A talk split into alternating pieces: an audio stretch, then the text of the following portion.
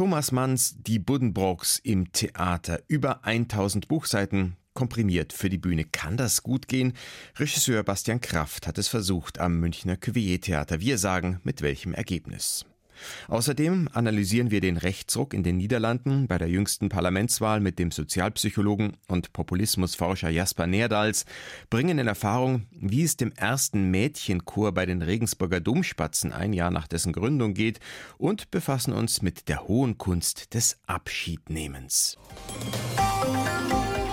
Kultur am Morgen auf Bayern 2. Heute mit Christoph Leibold. Aber jetzt erstmal im Cabaret-Style. Willkommen, bienvenue, welcome. 70 wird der britische Musiker Joe Jackson im kommenden Jahr bekannt durch Songs wie Is She Really Going Out With Him oder Steppin' Out. Entstammend einer Arbeiterfamilie spielte er schon als Teenager in Kneipen Klavier. Später hat er am Konservatorium studiert. Für sein neues Album widmet sich Jackson nun dem Genre Music Hall, dessen Anfänge ebenfalls in den Pubs lagen, ehe sich diese Form der Massenunterhaltung für die Arbeiterklasse in großen Varieté Theatern etablierte. Einer der erfolgreichsten Musical-Entertainer vor dem Ersten Weltkrieg war Max Champion. Dessen abwechslungsreiche Kabarettmusik erweckt Joe Jackson auf dem Album Water Racket nun zu neuem Leben. Wir hören den Titel Health and Safety. We're not marching off to war. We're marching on one spot. So bold as to do just what we're told. Ask us what we're frightened of, we'll answer what you got. Corporal Cook has got to cough. Sergeant Smith feels sad. I do me best to get through every test, but something's wrong. I'm feeling strong, perhaps I'm going mad. Try to get a grip, relax the upper lip, keep it gloomy and be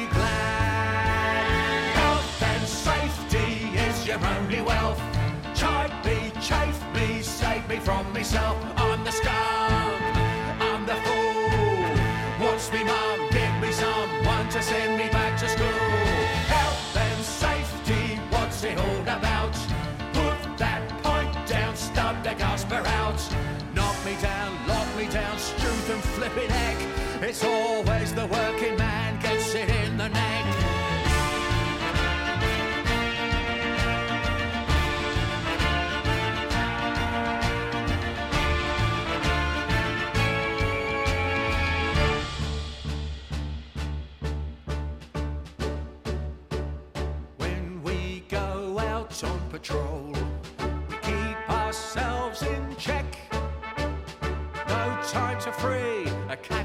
A tree. You might get fleas or allergies or fall and break your neck. Don't jump off that riverbank to save a drowning man. Think what you'd get apart from soaking wet. Might as well jump from the fire into the frying pan. Stay just slightly stressed, you know it's for the best. They're always going to have a plan. Health and safety is your only wealth.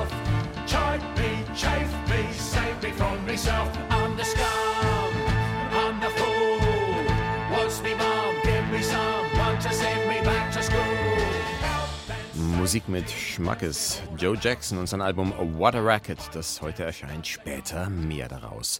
Jetzt aber Weltliteratur kompakt. Thomas Manns Buddenbrooks im Fast-Forward-Modus. Jean Buddenbrook hat eine Getreidefirma von seinem Vater geerbt und es läuft gut. Er hat vier Kinder, Thomas, Toni, Christian und Clara. Toni heiratet eine gute Partie, die keine ist. Sie lässt sich scheiden, geht mit der Tochter zurück zu ihren Eltern. Thomas erbt die Firma, nachdem der Vater gestorben ist. Christian arbeitet kurz in der Firma, ist unbrauchbar und redet nur noch über Theater, weil er zu lange in London war. Clara heiratet einen Pastor und zieht weg. Thomas heiratet Gerda, kriegt mit einen Sohn namens Hanno. Christian hat eine Schauspielerin geschwängert, aber er darf sie nicht heiraten, sagt die Mutter. Toni heiratet zum zweiten Mal. Er misshandelt das Hausmädchen, sie lässt sich wieder scheiden. Thomas politischer und geschäftlicher Erfolg werden immer weniger. Außerdem ist Clara todkrank. Christian hat Rheuma und Thomas Sohn interessiert sich null für die Firma. Toni heiratet wieder. Clara stirbt. Tonis Mann kommt ins Gefängnis und taucht dann unter. Sie bleibt mit den Kindern allein zurück. Dann stirbt die Mutter. Dann stirbt Thomas. Dann heiratet Christian endlich diese Schauspielerin. Sie lässt ihn einweisen. Das Geschäft wird aufgelöst. Hanno stirbt dann an Typhus und Gerda geht wieder zurück zu ihren Eltern nach Amsterdam. Klassiker-Komprimierung von Theresa Reichel, die bayerische Kabarettpreisträgerin 2023, Kategorie Senkrechtstarter, braucht gerade mal handgestoppte 53 Sekunden, um die Buddenbrooks nachzuerzählen. Dagegen nehmen sich die drei Stunden Theater, die sich Regisseur Bastian Kraft für seine Bühnenadaption von Thomas Manns Roman nahm, geradezu üppig aus. Einiges weglassen und eigene Schwerpunkte setzen musste aber sicher auch er. Ob das aufgegangen ist, erfahren Sie von Sven Ricklefs, der die gestrige Premiere im Münchner Cuvier Theater besucht hat. Eigentlich plante der 25 Jahre junge Thomas Mann eine Knabennovelle, als er begann, die Buddenbrooks zu schreiben. Eine kleine, durchaus autobiografisch gefärbte Familiengeschichte aus der Sicht des Knaben Hanno, in den sich der Autor auch selbst hineinschrieb. Die Münchner Theaterfassung von Bastian Kraft nutzt wieder einmal diese Kinderperspektive, um das Panorama einer großbürgerlichen Kaufmannsfamilie aufzufächern und die Geschichte ihres Untergangs zu erzählen. Buddenbrook, so hießen wir. Das ist der Name, der seit Generationen weitergegeben wurde, bis zu mir. Hanno also steht da von Beginn an in Gestalt des Schauspielers Nicola Mastro Berardino auf der Bühne und wird erzählend durch die Geschichte seiner Vorfahren und durch seine eigene führen. Dabei ist er sichtlich in einem Alter, das der eigentliche Hanno, der am Schluss des Romans in frühester Jugend an Typhus stirbt, nie erreichen wird.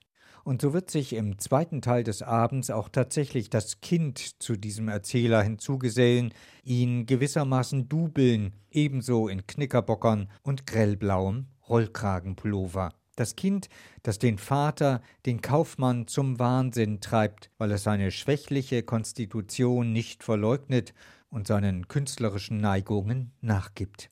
Bastian Kraft hat das riesige Figurenarsenal der Buddenbrooks für seine Münchner Fassung auf die engste Kernfamilie zusammengeschrumpft, gerade einmal, dass da die Figuren noch angedeutet werden, die einmal Liebschaft waren oder geheiratet wurden oder von denen man sich auch wieder scheiden ließ.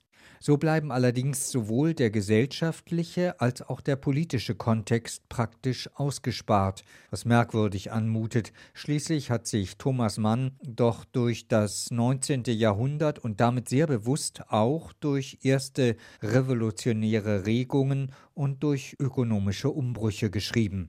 Bastian Kraft nun konzentriert sich fast ausschließlich auf die Buddenbrooksche Familienchronik, in der nur alle unmittelbaren, eben diese Familie betreffenden Ereignisse festgehalten werden. Und zum ersten Mal auch eröffnete sich ihr die tiefe Bedeutsamkeit jener Familienchronik, in der sie schon so oft geblättert hatte. Der diskrete und dafür umso würdevollere Respekt einer Familie vor sich selbst. Eine gleichsam etwas andere Art der Familienchronik hat sich Bastian Kraft dann auch für die ästhetische Rahmung seiner Buddenbrooks dazu erfunden. Zusammen mit seinem Bühnenbildner Peter Bauer hat er den Bühnenraum als eine Art Ahnengalerie gestaltet. Da schweben und staffeln sich Bilderrahmen über, neben und hintereinander, in die immer wieder Einzel- oder Gruppenporträts projiziert werden, die aufscheinen und wieder verschwinden, die klar hervortreten oder überschattet werden. Bilder von den Buddenbrooks, von Mutter, Vater, Großeltern, Kindern, zusammen oder allein fröhlich oder ernst. Bilder von Ahnen, die herabschauen, von Vor- und Nachfahren, die tief in den familiären Genen stecken. Dann wieder werden diese Rahmen und ihre Bildflächen vom Ensemble auch als Spielebenen benutzt, mit Stoffmustern überblendet, sie werden mit verfremdeten Landschaften geflutet, mit Mustern überschüttet, um schließlich leer und grau nur noch herumzustehen, wenn der Verfall mehr und mehr fortschreitet. Das alles ist tatsächlich hübsch anzusehen, zeigt sich doch der Regisseur Bastian Kraft hier wieder einmal als der szenische Schöngeist, der den selbstgewählten schmalen Grad eines perfektionierten Ästhetizismus sehr oft mit Eleganz zu meistern versteht und nur manchmal in den Kitsch abrutscht. In diesem Fall allerdings überkleistert der Bilderrausch den Eindruck, dass einen diese Buddenbrook-Version merkwürdig kalt lässt. Das funktioniert als Panorama, das ist szenisch geschmeidig, das kommt erzählerisch über die Rampe und behält dennoch den schalen Nachgeschmack von Reader's Digest. Die Buddenbrooks, neu auf dem Spielplan des Münchner Residenztheaters zu sehen im Cuvier-Theater. Und damit nun auf die politische Bühne. Das klang verdächtig nach Donald Trumps Slogan Make America Great Again. Die Niederländer müssen wieder Nummer eins sein, erklärte der Rechtspopulist Gerd Wilders ein ums andere Mal vor der Parlamentswahl in den Niederlanden aus der er nun als Sieger hervorgegangen ist. Zu den internationalen Gratulanten gehörten Ungarns Regierungschef Viktor Orban sowie Frankreichs Rechtsauslegerin Marine Le Pen. Über den Ausgang der Wahl in den Niederlanden will ich nun reden mit Jasper Nerdals, gebürtiger Augsburger mit familiären Banden in die Niederlande und vor allem Sozialpsychologe an der Uni Greifswald mit einem Forschungsschwerpunkt zum Thema Populismus und Autoritarismus. Guten Morgen. Guten Morgen. Ausgerechnet die Niederländer denken bei uns viele. Also hier wird noch gerungen um Cannabis-Legalisierung. Dort herrscht schon viel länger eine liberale Politik. Und das ist ja nur ein Indiz von vielen, dass wir hier denken, die Mehrheit in unserem Nachbarland tickt doch ganz anders, als es der Wahlausgang nun nahelegt. Haben wir da ein komplett falsches Bild? Ja, ich kann das sehr gut nachvollziehen, dass Sie dieses, ich sag mal, Klischeebild von den Niederländern haben. Das höre ich immer häufiger hier in Deutschland. Ähm, ich hatte früher selbst so ein extrem positives Bild von einem Land, das sehr tolerant, weltoffen und progressiv ist. Ich habe auch ein paar Jahre, also ich bin halber Niederländer, wie Sie schon angedeutet haben. Ich habe ein paar Jahre in den Niederlanden gewohnt und habe aber seitdem mein Bild von den Niederlanden ein bisschen angepasst, muss ich sagen. Also ähm, die Politik von Gerd Wilders gibt es dort ja schon eine lange Zeit. Er findet äh, seit vielen Jahren langsam wachsende Zustimmung. Und deswegen kommt das jetzt nicht völlig überraschend für mich, dass dieses Potenzial in den Niederlanden vorhanden ist. Bei uns in Deutschland reden wir immer auch von einem Stadt-Land-Antagonismus, also vergleichsweise liberale Städte und dann doch eher stärker verbreitete Ressentiments auf dem Land. Jetzt hat man bei den Niederlanden so das Gefühl, die sind so dicht besiedelt, da geht ja sowieso eine Stadt in die nächste über, aber es scheint dann doch nicht alles Amsterdam zu sein.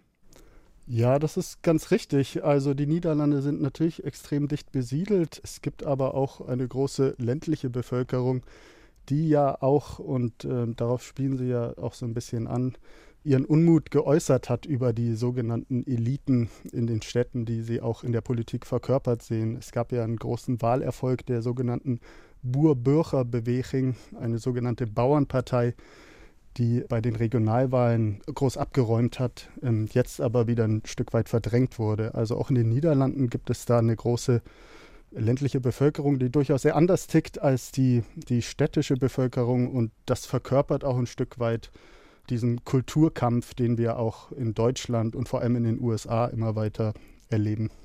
Wilders hat über ein Drittel der Stimmen geholt, was auch zu seinem Programm gehört. Er will raus aus der EU, er will Klimaschutz als politisches Ziel abschaffen, er will die Grenzen für Flüchtlinge schließen. Was denken Sie, will das auch die Mehrheit seiner Wähler oder ist es eher eine Protestwahl? Ich habe die Einschätzung, dass es weniger um eine Protestwahl geht, sondern dass Gerd Wilders durchaus wegen seines Programms gewählt wurde. Mag sein, dass nicht alle seine Wähler mit allen Einzelpunkten seines Programms hundertprozentig übereinstimmen, aber aus psychologischer Sicht, ich denke schon, dass das eher eine Deutlichmachung eines psychologischen Schutzmechanismus sind, der äh, häufig greift, wenn man sich in Bedrohung wähnt und dazu führt, dass man alles ablehnt, was als andersartig, als fremd wahrgenommen wird. Das ist die psychologische Erklärung dafür. Und äh, dazu passt eben das Ablehnen der Klimabewegung, das Ablehnen von Menschen, die gendern, die Ablehnung natürlich auch von äh, Muslimen und äh, sogenannten Ausländern. Das äh, psychologisch würde man das als eine autoritäre Reaktion bezeichnen und das ist ganz typisch. Worüber wir auch noch reden müssen, schon vor über 20 Jahren gab es viel Zuspruch für den Rechtspopulisten Pim Fortuyn, ehe er 2002 ermordet wurde und ebenfalls ermordet wurde, und zwar von einem Islamisten, Regisseur Theo van Gogh, der gerade an einem Film über Fortuyn arbeitete. Sie haben im Vorgespräch gesagt, das Attentat an van Gogh, das sei sowas wie das 9-11 der Niederlande gewesen. Inwiefern spielt das bis heute eine Rolle und auch vielleicht bei den jüngsten Wahlen? Hat es da auch mit reingespielt?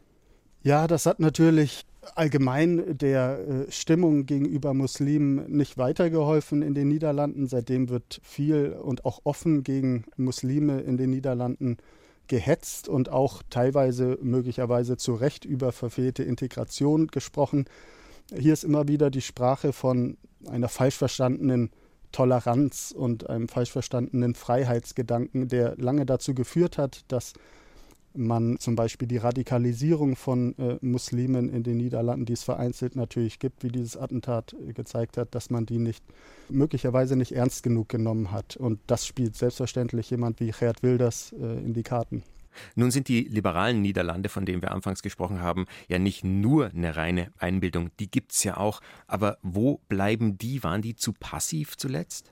Das ist äh, eine gute Frage. Also vielleicht kann man dort auch wie hier sagen, dass es die Linke verpasst hat, sich einheitlich genug zu präsentieren und ein überzeugendes Gegenbild gegenüber der rechtspopulistischen Bewegung in den Niederlanden darzustellen. Also man sieht schon, dass allgemein die linke Wählerschaft auch über andere Parteien hinweg in den Niederlanden in dieser Wahl sehr, sehr klein war. Insofern kann man hier eben auch wieder das so interpretieren, dass durch diese vielseitige Bedrohungssituation die Menschen eher sich an rechtsautoritäre PolitikerInnen gewandt haben und diese da eben leichteres Spiel haben in so einer Situation. Wilders ist als stärkste Kraft aus der Wahl hervorgegangen, aber er braucht Koalitionspartner. Da gab es durchaus zuletzt Annäherungssignale aus anderen Parteien. Kommt eine Wilders geführte Regierung, glauben Sie, zustande oder ist sein Plädoyer für den Austritt aus der EU dann doch der Killer, an dem das scheitern wird? Das ist die große Diskussion gerade im Moment es gibt in den letzten Tagen durchaus Stimmen, die in die Richtung gehen, dass das noch möglich wäre. Aber ich glaube, bisher ist der offizielle Sprech, dass alle möglichen Parteien das ähm, ausschließen würden. Aber das hat es in der Vergangenheit schon gegeben, die Zusammenarbeit zwischen der PWW und anderen Parteien. Und deswegen kann man das auch für die Zukunft nicht ausschließen. Aber da kann ich mir kein Urteil anmaßen. Das sagt der Sozialpsychologe und Populismusforscher Jasper Nerdals von der Universität Greifswald zum Rechtsruck bei den Parlamentswahlen in den Niederlanden. Haben Sie vielen Dank für Ihre Einschätzungen. Sehr gern. Vielen Dank für die Einladung.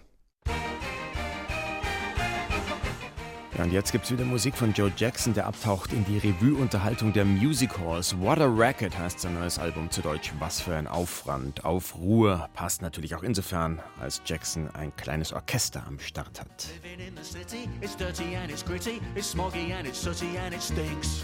Well, I don't really mind it, I take it as I find it, but I don't care what anybody thinks. And there's one thing I can't take, it's the noise that people make. What a ding, what a racket. I don't think I can hack it. I didn't come in looking for a fight. Pass a law and I'll back it. Pass a bag and let me pack it. I'll do anything if it'll bring me sleep at night.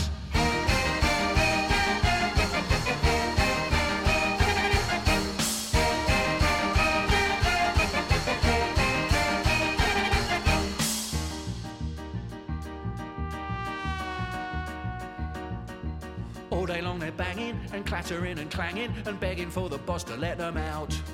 You'd think they want some quiet, instead they start a riot and fuss and fight and scrap and scream and shout. When you'd like a quiet drink and you can't hear yourself think. What a ding, what a racket, I don't think I can hack it. I didn't come here looking for a fight. Pass a law and I'll back it, pass a bag and let me pack it. I'll do anything if it'll bring me sleep at night.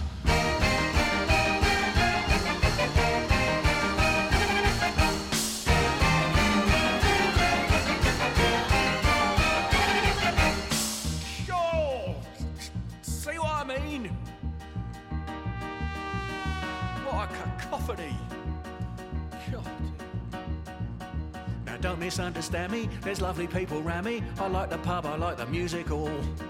I like all kinds of places, it's just the ugly faces and voices that could drive me up the wall. When you dine out for a treat and you can't hear yourself eat. What a ding, what a racket, I don't think I can hack it. I didn't come here looking for a fight. Pass a law and I'll back it, pass a bag and let me crack it. I'll do anything if it'll bring me sleep at night.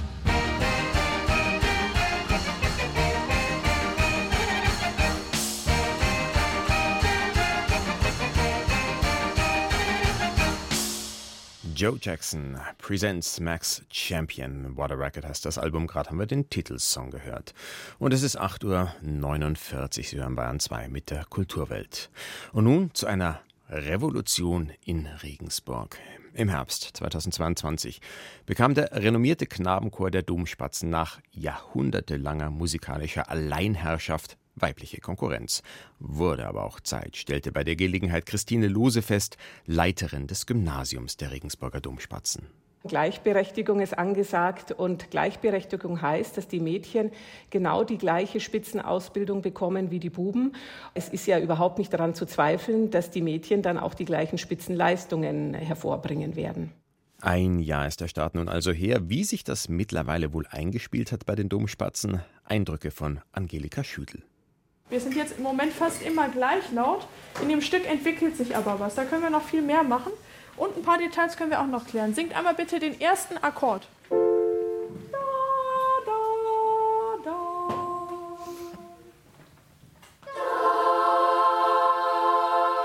Das war super. Das Ganze jetzt zwei Stufen leiser. Traut euch mal, genauso pünktlich zu sein, auch wenn es leise ist.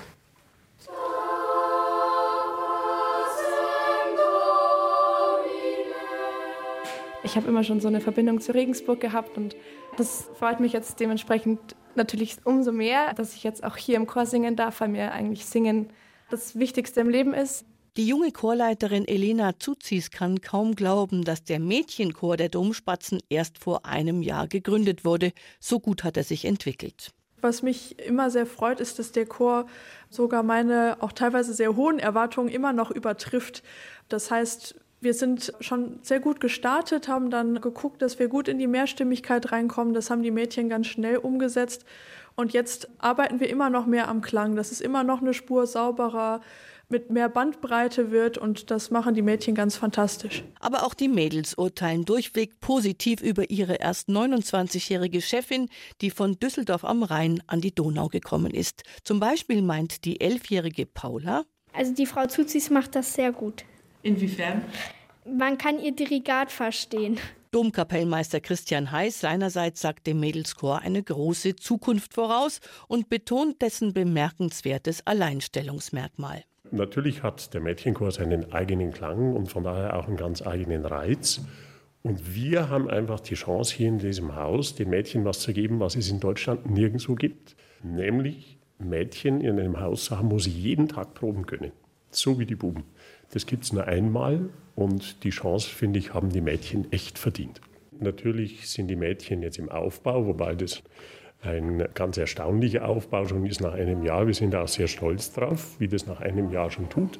Aber unser Ziel ist natürlich, dass sie im Konzertwesen, also im Kulturleben, einmal den Stand bekommen, wie es die Knabenchöre eben schon lange haben und wir denken, nachdem es ja schon sehr gute Mädchenchöre in Deutschland gibt, es gibt ja hervorragende Chöre auch, wir denken aber, dass wir von den Domspatzen ein bisschen dazu beitragen können, dass dieses Mädchenchorwesen einfach noch bekannter wird und einen kräftigen Aufwind bekommt. Auch die Jungs haben sich längst an die weibliche Konkurrenz gewöhnt. Ist halt nicht so einseitig, man erfährt auch mal was ein bisschen Fremderes von jetzt halt nur Jungs. Ist auch ein bisschen lustiger im Unterricht, weil es ist halt einfach ausgewogener. Ist eine Bereicherung auf jeden Fall. Und ich finde sie voll toll. Ich habe viele neue Freunde gefunden.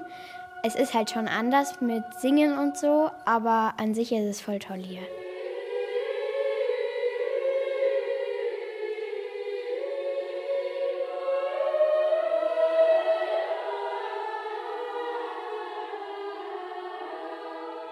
Der Spatz von Paris war immer schon weiblich. Die Regensburger Domspatzen sind es zumindest zum Teil erst seit einem Jahr. Aller Anfang ist bekanntlich schwer.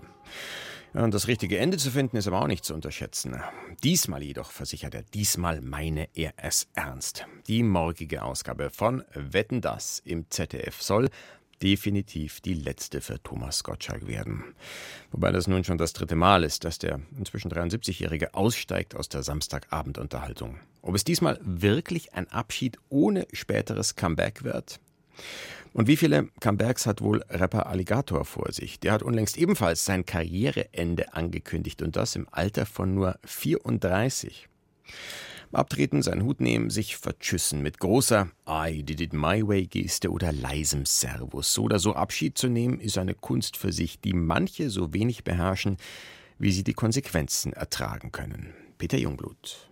Teile von Thomas Gottschalk hören am Samstag auf, nämlich die, die Wetten das moderieren. Andere Teile allerdings machen nächste Woche weiter, nämlich die, die eine große RTL-Jubiläumsshow zu 100 Jahren Disney stemmen.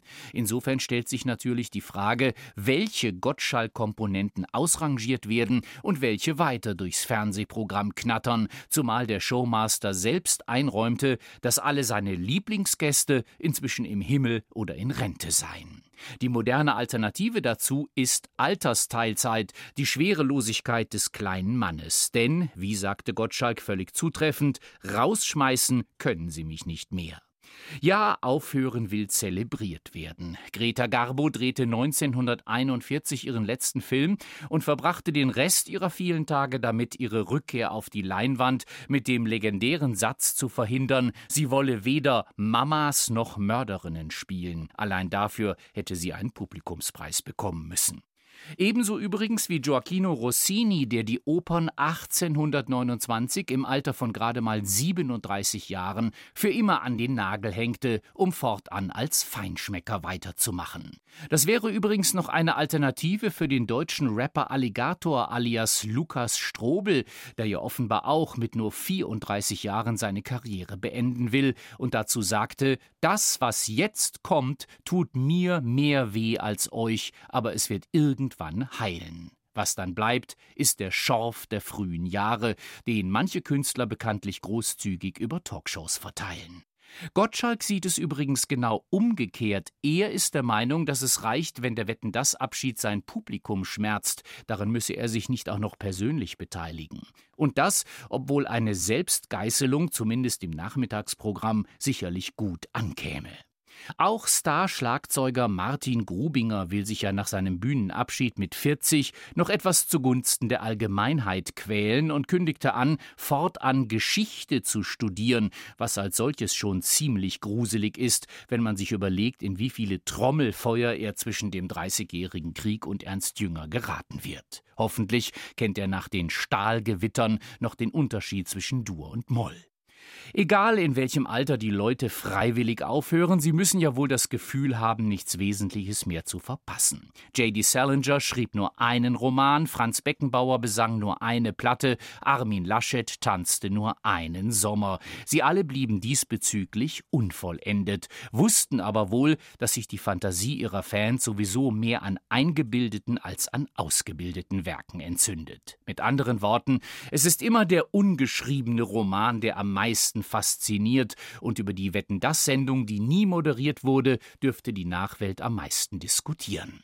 Als Avatar ist Gottschalk ja noch längst nicht aus dem Rennen, und wenn ABBA in London virtuell auf der Bühne stehen, die Beatles gefühlt ständig neue Songs vorlegen und Roy Black posthum wieder im Schlosshotel am Wörthersee dreht, könnten Teile von Gottschalk auch weiterhin im ZDF auf dem Sofa sitzen, zumindest im Nachtprogramm. Niemals geht man so ganz, wissen wir von Trude her, irgendwas von mir bleibt hier, hoffentlich nicht nur die Nackenrolle. Ja, mit diesem Gedanken verabschiedet sich auch die Kulturwelt für heute, nicht auf Französisch. Wir wählen den eleganten Abgang mit leisem Servus.